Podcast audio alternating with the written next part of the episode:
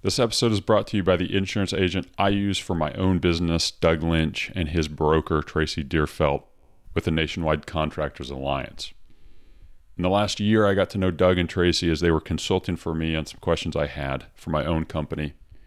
And after more than a decade in the business, I can confidently say I didn't even understand half the equation when it comes to general liability insurance. I'm confident actually that very few builders do. Had some big gaps in my understanding and even more in my coverage. Now, this is a risk heavy business and you can't leave everything you've built, no pun intended, to chance. Make sure you have good protection, make sure you have reliable protection, and make sure the agents you work with have your back. Doug and Tracy are by far the best I've found in the business, or I wouldn't use them myself. They assessed my particular business, built me a customized plan around it, and now of course, I sleep better at night as a result. Visit douglaslynch.com and nwcalliance.com to learn more about how insurance and other solutions can really work for builders.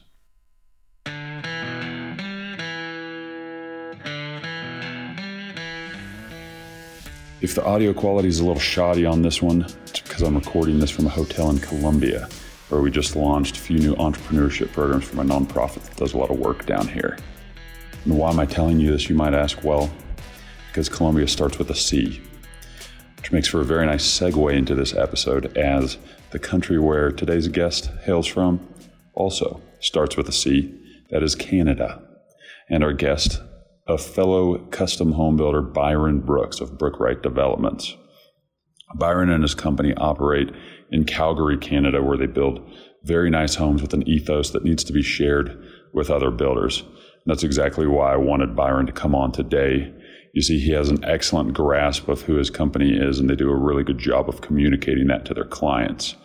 Beyond that, he has a great strategy of building architect relationships, something else I wanted to visit with him about.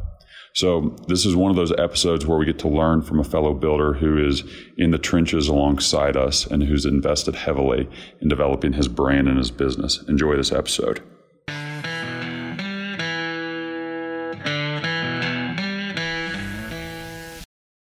Byron, let's start at the top here. Tell us a little bit about Brookwright. Okay. Um, so Brookwright is a, a, custom home building company up here in Calgary, Alberta. Uh, we started about seven years ago um, with in, in 2013 here in Calgary. We had a big flood, uh, and a house that we were working on at the time. Uh, unfortunately, got flooded um, just after handover, and this was quite a large, uh, quite a large project. So we were invited back to do the flood restoration on that project, and uh, and then our work just kind of stemmed from there. The architects were happy with the work that we did, and they asked us to get involved with them on a on another new build uh, following that, and um, we've just kind of gone on from there to the point now where we have a, a staff of 14 people um, and are involved in a quite a few interesting uh, projects, both new builds and some renovation projects. Now, you guys are focused almost exclusively on the luxury, ultra luxury market. Is that correct? That, that that's funny. That is a that's that's certainly um, some of the work that we've done to date, and that definitely is the the perception of the work we do here in the industry. Um, strangely, and I don't know if this is the right move or not. We're actually trying to um, combat that a little bit, just because that ultra luxury and even the, the term luxury is one we try and shy away from a little bit, but um, that sort of ultra luxury segment of the market represents a very small piece of the market. So what we're trying to do um, is is demonstrate that we can bring the same level of, of care and attention and quality um, to uh, to what would be more semi-custom or smaller renovation projects. So that's been kind of a focus of ours this year to diversify our offerings. But yes, uh, okay. many of the houses we've had we've had unique opportunities to to go to the nth degree with detailing and finishes, uh, and that's been that's been incredibly gratifying. But but that's not all we do.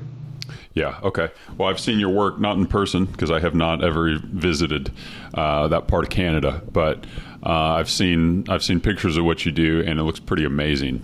So um, I'm sure you guys are going to make a great transition into any other kind of a more affordable price segment that you guys jump into. All right, let's let's talk a little bit about uh, something that's been on my mind lately. That is, I've been listening a lot to uh, Simon Sinek, the author who uh, wrote uh, "Start with Why," and uh, I got interested in him after our interview with David Lupberger. And uh, basically, Simon believes that people don't buy what you do, they buy why you do it. So I say that because I want to put you on the hot seat. Why does Brookwright exist?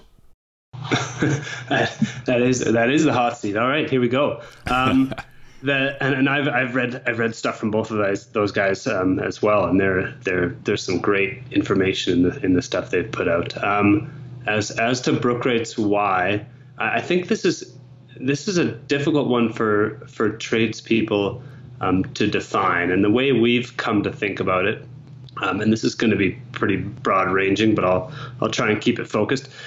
But but the way we've come to think about it is that we want people, both architects, designers, and the clients, ultimately to enjoy the process of building a house. We've seen projects uh, come to fruition where the quality's there, uh, we were on budget, but the clients didn't like the process of building the house and weren't satisfied um, with the end result. To the point, there was one guy I was meeting with recently. Um, he had built a whole new house, but the, the process left such a bad taste in his mouth that he ended up selling the house and moving on. So I was meeting with him about uh, renovating a new house that he had that he had purchased. Um, all, all by way of saying, that is kind of our why is because we enjoy that level of collaboration and that level of uh, of service that we strive to give our clients and our architects and designers. And, and I think that kind of leads to another way that we think about our work.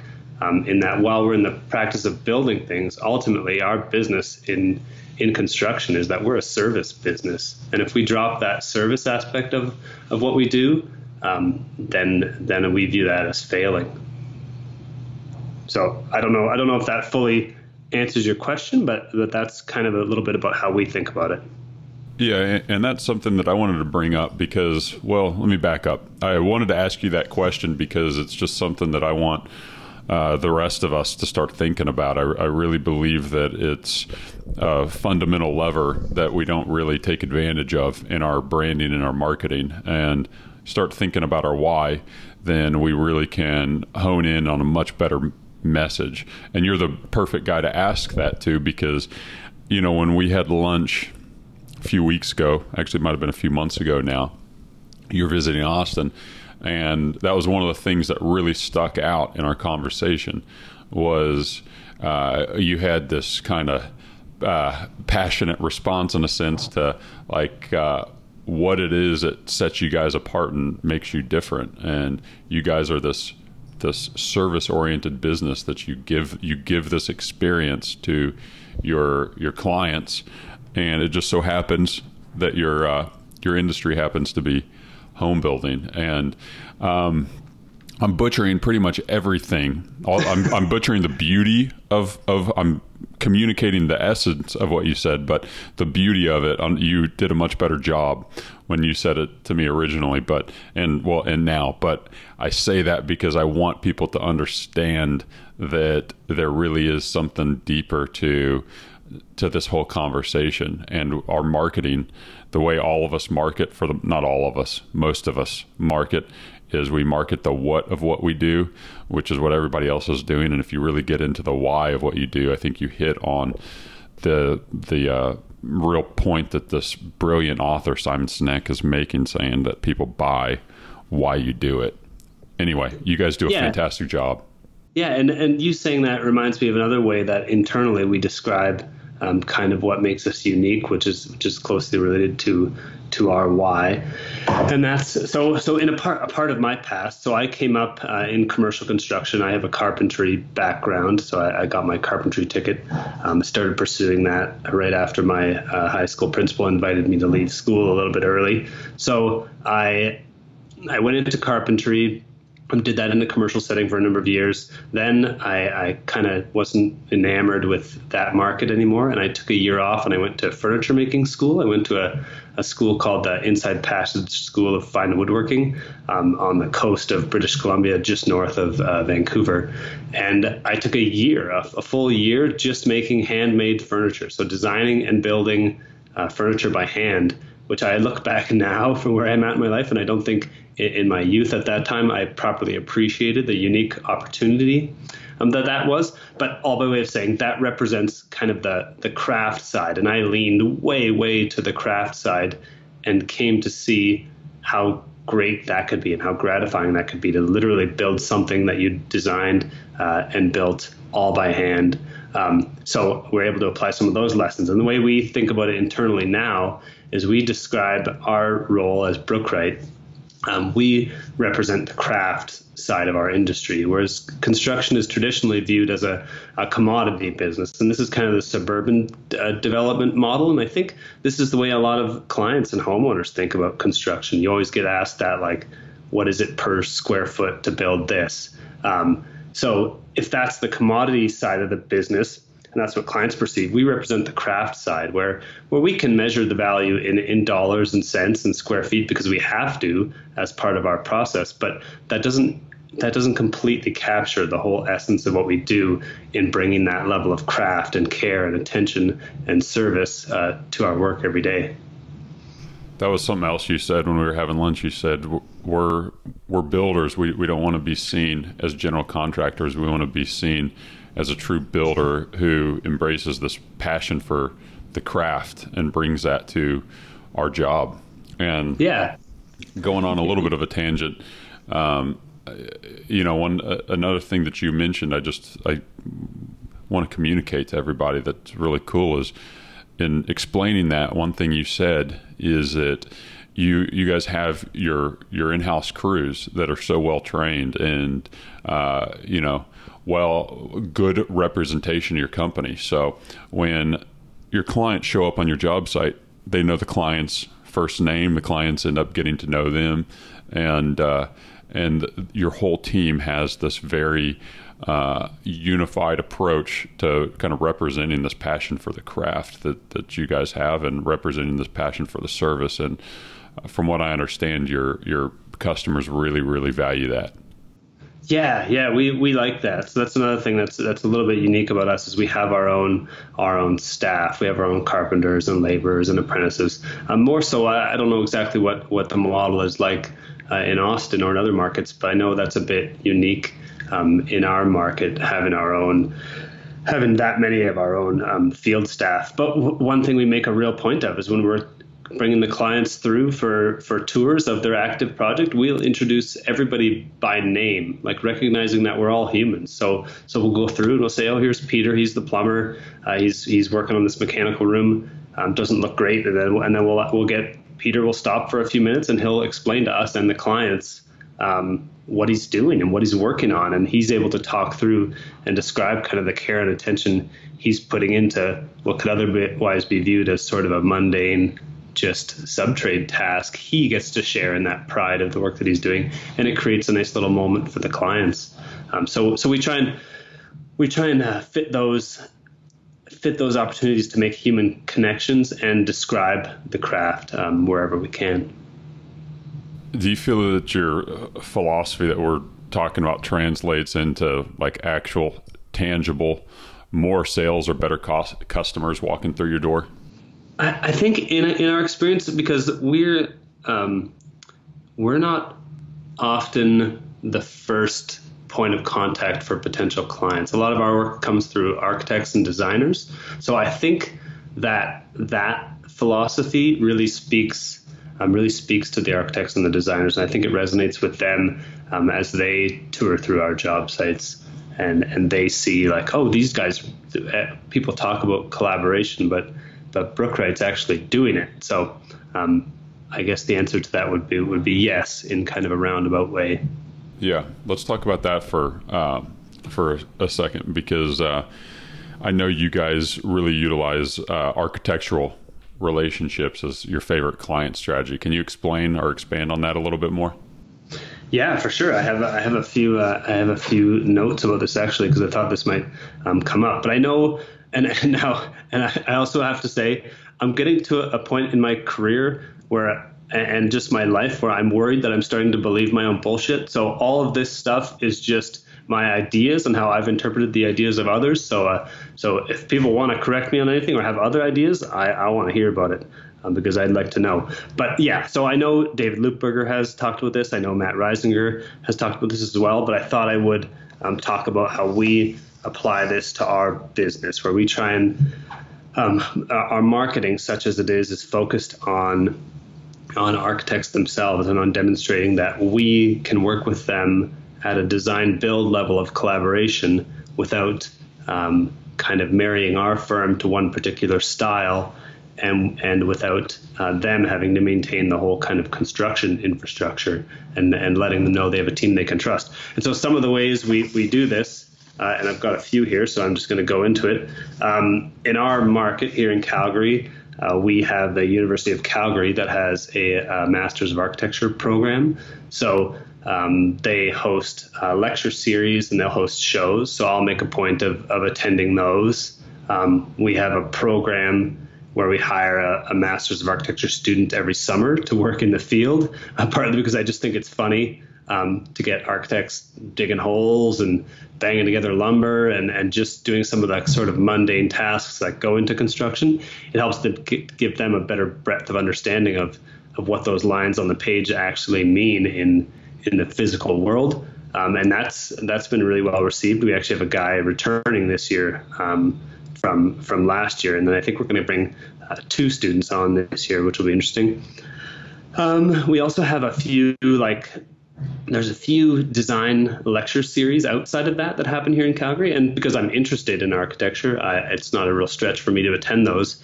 But it's funny because I'll attend those, and I'll be the only builder sitting in the room um, in a room full of architects. So, so inevitably, there's some connections that come out of that.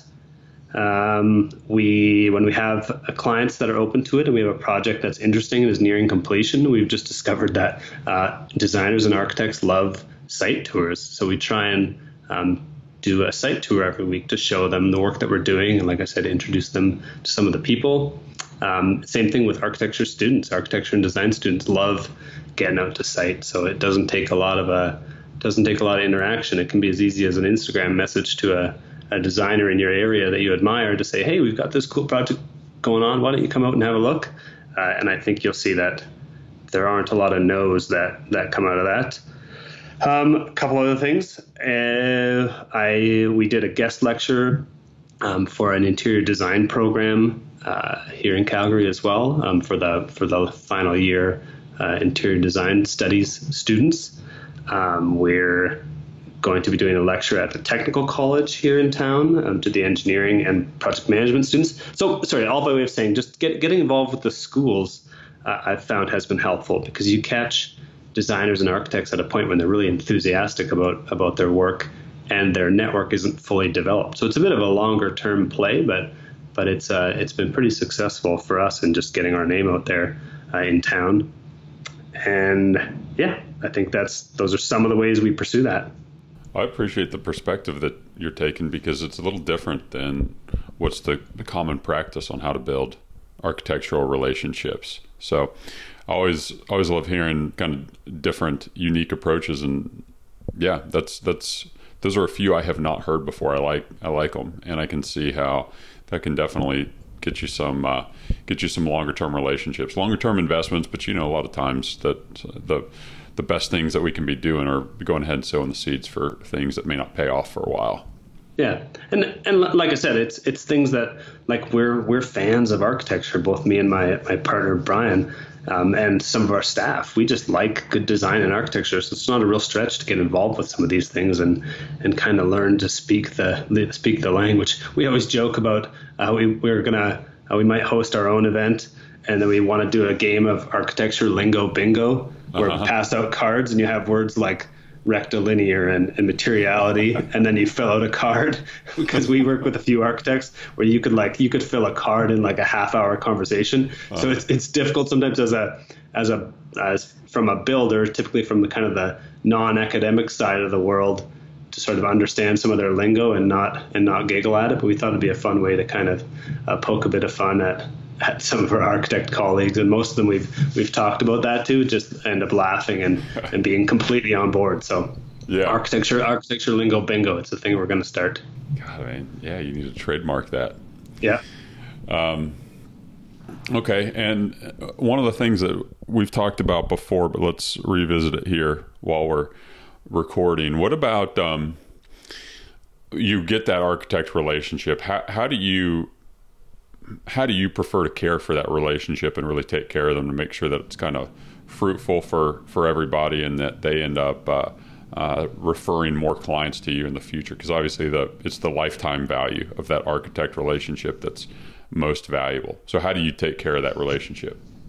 So, so I th- one, of the main ways is just with the with the idea that we view architects not as an impediment to getting a job done, but rather as an integral part of the team that it takes to get a project done. So, just making that little that little shift in your mind away from kind of the traditional construction model of just give me the drawings and then get out of my hair and I'll call you when we're ready to send the photographer in. That's not our jam. We like we make sure we get in close and truly um, try and collaborate. And it takes time to build up, but and also like all of these all of these things I'm talking about, they all have to be backed up by the fundamental of just being good at your job, like uh, performing projects really well, um, having at the end of a project happy clients and happy designers. That that becomes your best kind of calling card.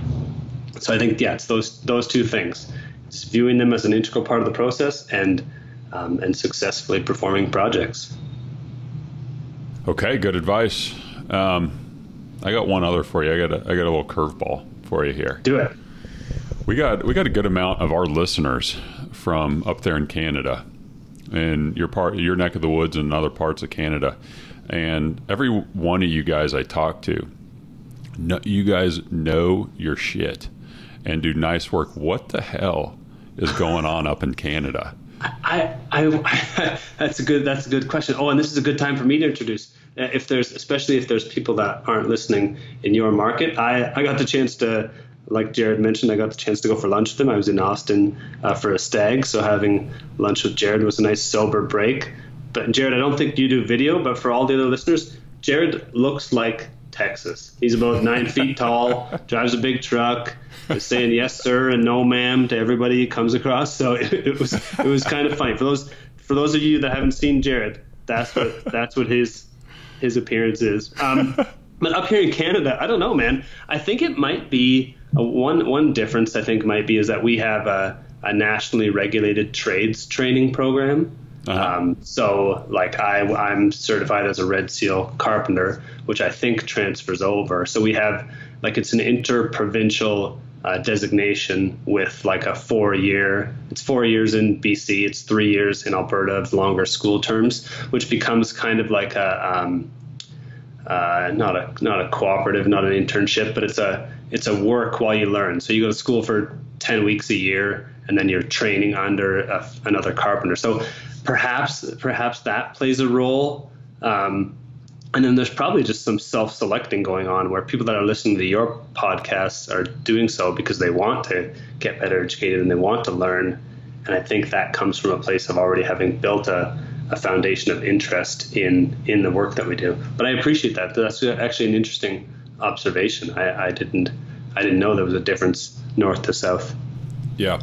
Well it's just been a been an observation like you said there might be some some self-selection bias that's happened there. Um, anybody that's going to sit around and listen to you know our boring 30 minute construction business yeah. podcast is uh, going to be pretty dedicated to the craft. Yeah.